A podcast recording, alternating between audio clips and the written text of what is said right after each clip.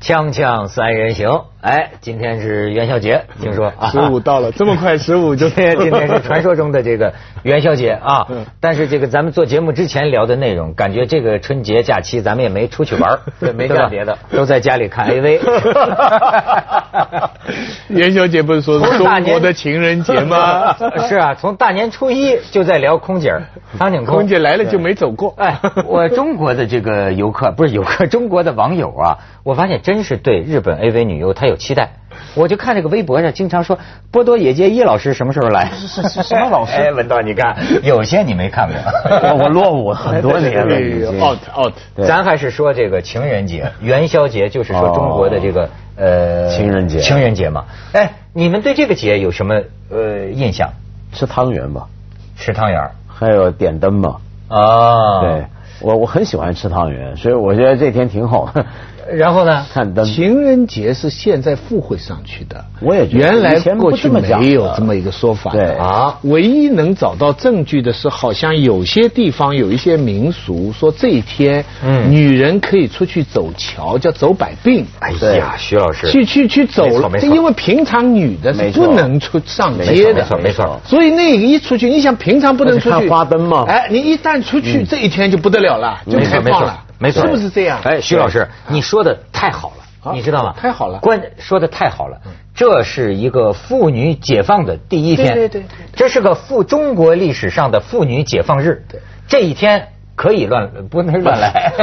可以乱逛，理由是为了健康，为了去病。哎那么实际上你一逛呢，那想而且而且是一帮一帮的走。啊那么你想有很多男的这个色狼就在角落里蹲着看、对啊。对对啊，呃古代啊唐唐伯虎啊，什么什么都出来了。古呃古代传说之一啊，也是说宫里啊有一个宫女儿，名字就叫元宵，好像也是听嗯过，嗯哎，名字就叫元宵。然后就是也是这个说做天上的这个上帝啊神呐、对人间不满，所以呢春节的时候就降降灾啊呀、嗯然后呢说呃怎么样这个能够免这个灾呢？就有大师，那个时候也有大师跟这个皇帝一说啊，说啊这个元宵啊，好像天上的这个神呐、喜欢这个女的，所以呢，到那天就让他手捧着汤圆儿到处去逛，然后呢，旁边还得有个人不断叫他的名字，让这个神听见，说元宵姐，元宵姐，元宵姐，这元宵节。 而且，但而但是讲回那种古代习俗，其实很有意思，就是这种妇女解放日啊，嗯啊，这从来都是跟庙会啊什么相关，因为你点花灯都在庙会里里面点的嘛。对。那这个庙会呢，呃，到明朝之后啊，就变得很腐败堕落了。嗯就是很多这个寺庙啊。或者道观啊，它其实已经不再是个宗教场所，是个色情场所。哦，原来有色情的原来那个时候就有很多人搞庙了。对，就很多人搞啊做庙了做庙了因为没错因为没错为什么呢？因为中国很怪，你有没有注意一点？就是这种宗教场合啊，在中国被我们搞成怎么样？中国各大城市所有的消费、娱乐、跑江湖、卖艺、杂七杂八的人，都是在庙口搞的。你比如说南京夫子庙，哎，对不对？上海城隍庙，哎你注意一下，都是庙，嗯都是庙。然后呢，呃，那苏州那叫什么观来着？苏州啊，嗯，也是个是个这种地方嘛，宗教呃场合的门口啊这一片广场就搞这个。然后呢，传统上呢有一些这种传统的观啊、庙啊，它后来彻底变质，它里面呢变成一个让男的跟女的相会的地方，嗯甚至有的后面可以包房。哦，然后甚至有的干脆自己经营起这个副业。嗯然后呢，所以古时候呢，好人家呢是不让小姐出门去庙会赶庙会上香的。如果非去不可的话呢，那就必须让丫鬟跟着去红盯娘着，红娘对陪着所以为什么？结果红娘没成错，了成了什么拉皮条的？没错，对所以吗为？什么明朝以来那么多的这种小说、戏曲，总是围绕有这个固定情节的？你自己看，嗯这有程序的。小姐去庙会、去上香，哟，看到个公子在旁边偷瞧，然后这个丫鬟起了很关键的作用，对不对？那是当时一个很典型的状况。嗯没错，，你像那个时候说什么庙灵啊，这我瞎猜，不不，我不是瞎猜啊， 我觉得说什么庙灵，这女的多年不育，不能生孩子。其实那个时候真的是，其实都是说是女人的问题，可能是她老公的问题。那么去了趟庙，摸说摸了摸佛像的什么地方还是哪儿，就生了，为什么？为什么生了？你得在和尚身上找原因呢、你知道吗？这你这这在为他为什么那么灵啊？这大姑娘小媳妇儿一年哪儿都不去，说一直不育啊，说到庙里祈求，有些庙就神，为什么那么灵啊？都生了呢？那当然，我们要补充一句，现在不不能这样，现那在是当现 年在，这是末流，这是末法，那是因为是一个末很糟糕的时代。所以所以从现在我看都出离末法 了。所以从元宵节被理解为情人节，可以看出是男人禁锢女性的这个历史，对对对是非常长非常长的。对就是我我我是在想到说，因为因为在比方说在非常原始的时候，因为女的是可以多次高潮的。男的在一定的时间里边只有一次，所以男的最痛苦的就是说，你你跟一个女的发生了关系以后，你怎么样管住她不跟别的男的？我我我我想过，男的从古至今就有三个方法：第一个是把她管起来，把她锁在山洞里；第二个是答应给她拿吃的，弄野猪肉啊，现在用 LV 啊等等的或者房子啊；第三个就是灌入一个概念，弄进一个晶片，就是说你一女不食二夫啊啊哎，这个是最解决问题。但是第一个方法听上去很粗鲁啊， 其实它是时间很久很久，因为一直关在里边，所以后花园难得逛一次，眼睛一瞄到谁，看到谁就爱上谁了。没错儿，这个爱情颂歌都是这样谱出来的。呃嗯西厢记什么的对呀、哲学家这个罗素讲啊，对妇女的这种管制啊，包括对爱情的这个钳制啊，他认为源于这个中世纪社会两条，一个叫性疲劳，一个叫性恐惧。性恐惧就是这这种呃嫉妒，或者说有些人他自个儿啊不行了，担心不能满足女的，因为他这种心理呢，他就要把女人给锁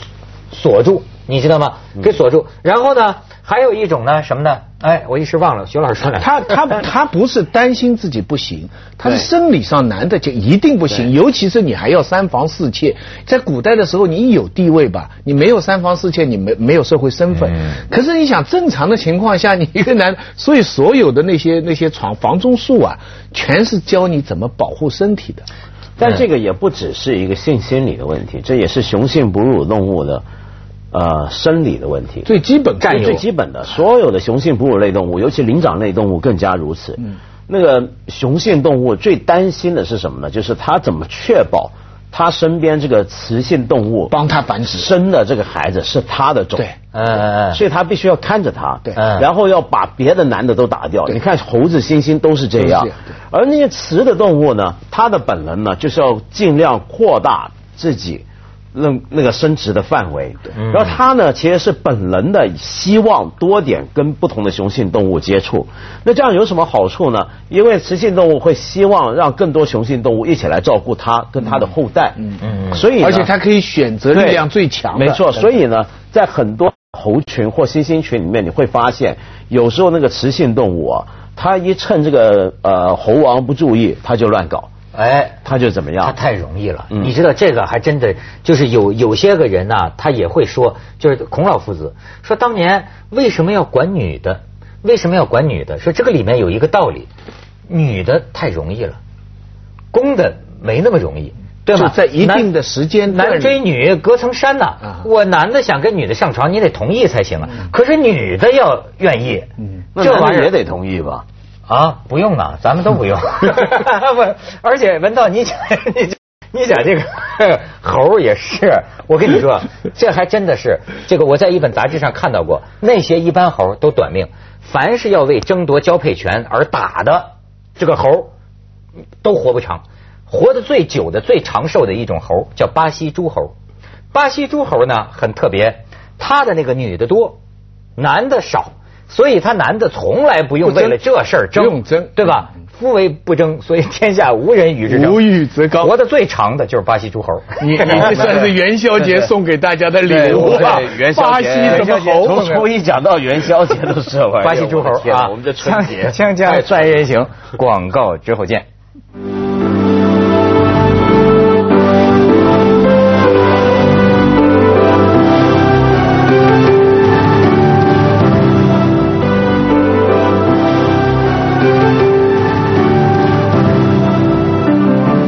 你看，咱们既然是中国的情人节，我给你们看看一张英国的照片，你可以看看现在现在的新闻都是什么呢？英国三十岁的爷爷因为不良生活方式遭女友抛弃，你看看这照片啊，这照片你看到没有？这个人呐，后边祖父戴维斯，这是祖父戴维斯，这是祖母凯莉，这是爸爸，就是他的儿子约旦，呃，妈妈智雅，你知道吧？和小格雷西抱着的，就是说三十岁的这祖父啊，他的十五岁的女儿这个智雅呀，现在最近啊刚刚生了一个小孩子，生理上是可以做的。所以他已经是爷爷了，三十岁当爷爷，而且还被他祖母不是被他的女朋友抛弃，说老去酒吧喝酒。嗯，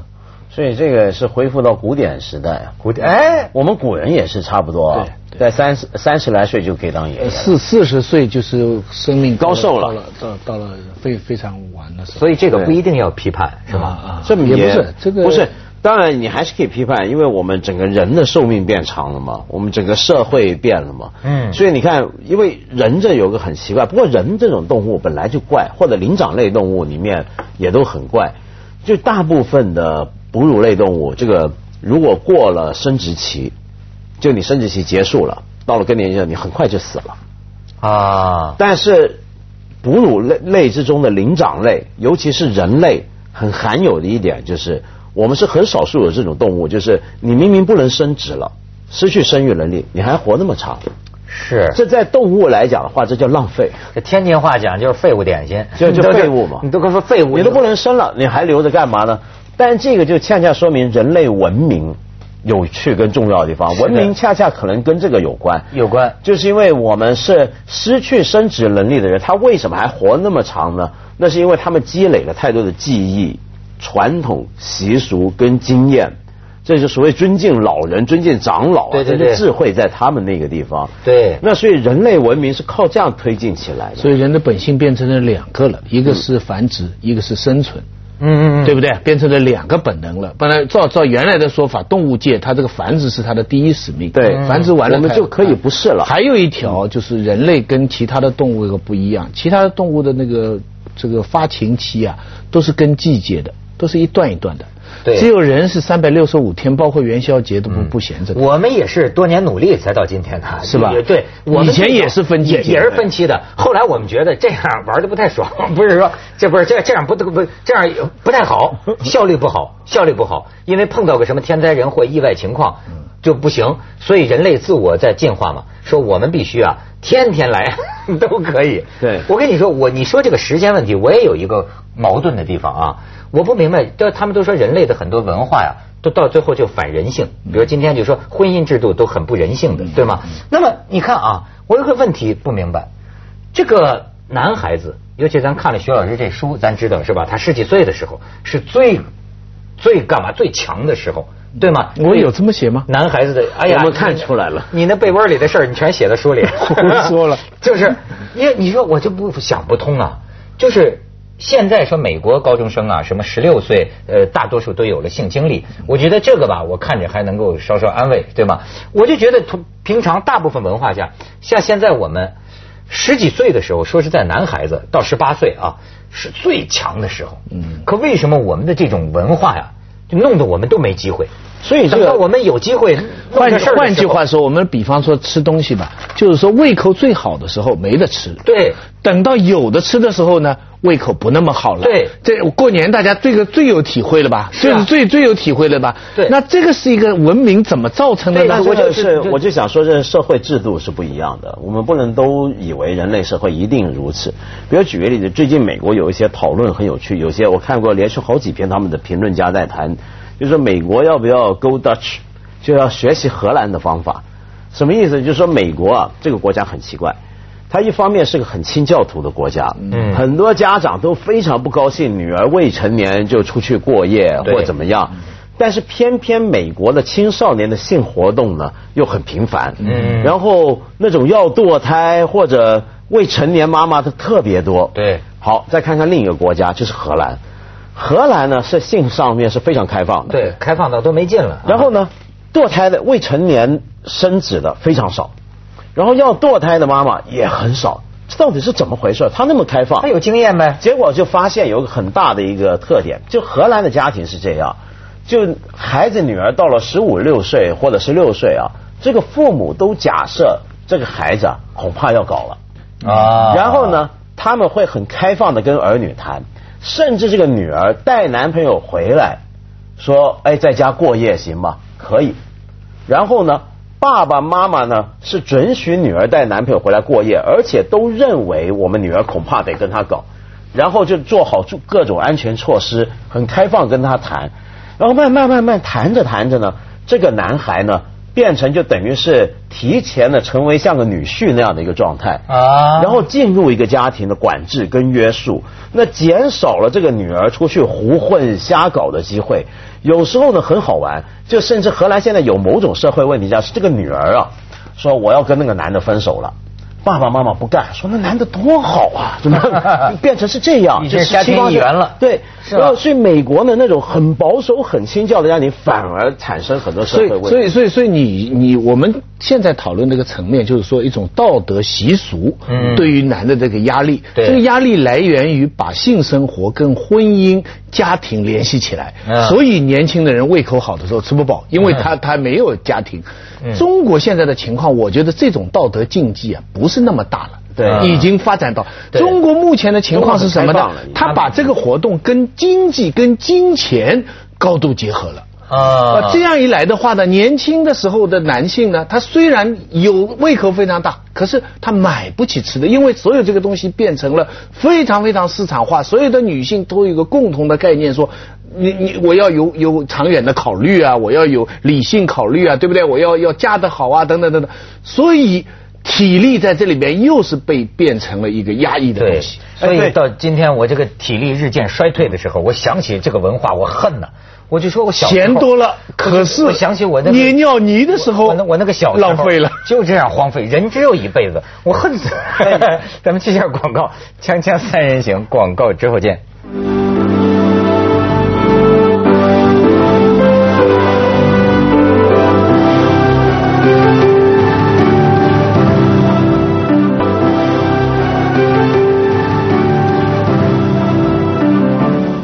文道也是一肚子苦水、我没有 啊，我完全没这问没题有。但是我记得我是前一阵子才看一个反动报刊，嗯就好像《纽约时报》还是什么，嗯就反华了。嗯那西方媒体有一个报道，就是说到了二零二零年吧，好像是中国大概会有百分之二十多的男人是会一辈子结不了婚的。对对，这是的，这嗯对是吧这现在咱们光棍这这不用反反华，咱们自己都检讨这个问题。对，就是女的是总体上，其实香港啊，呃，好像还是女女的多多多男的少，但是这个民族总体上讲，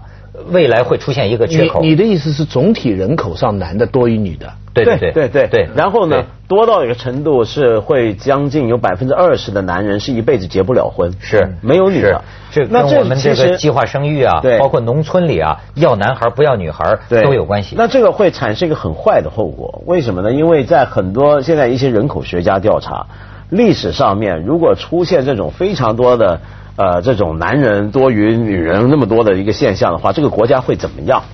就发现这些国家很容易去打仗，没错儿没错儿，就光棍没错儿憋着就要打没错，仗这个有一嗯本美国有一本书啊，就叫《光棍儿》。我对记得这本 Bear 书 Branch 里有一句名言，就说中国当年这个跟太平天国一起的叫捻军嘛，嗯他也不知道怎么调查的，他说捻军就是历史上最大的光棍集团。哎对，所以有一句开玩笑的话，说男女的分别，说呃，woman 呢 need reason to sleep。我以为你说 Man- 河南 话，我们的 man only need space，就他就是女人呢需要一个理由才才做爱，嗯男的只要有个地方就行。但是我发现这句话高度预言性，因为就在男女的比例岔开了以后，有房就成为男性性活动的一个重要的条件。对，搭起凤简凰，搭起简凤简凰单了巢嘛吧？就是等待所以凤凰来。所以你现在你现在碰到一般的我，我就看到一个一个出租车司机跟他聊天，他就他就由衷的讲了一句话，他说：“我这一辈子都买不起房啊。”就是说，对他来说，这个感慨就是就是就是，所以我这一辈子得不到女人这么一个一个。对，所以这会很真的是将来会危险的。你想想看，这就相当于在中国呢，将来或许是一什么样的人会成为一辈子的光棍呢？就是一批经济能力比较差的人，嗯嗯嗯他买不起房，嗯然后他会有很多的怨恨，错很多的苦水身体还很好然后就剩下呢，揭竿而起了对，那就真的是会成为一个很不稳定的不一不个不稳定的因素，对不稳定。然后就在元宵节出来看人家。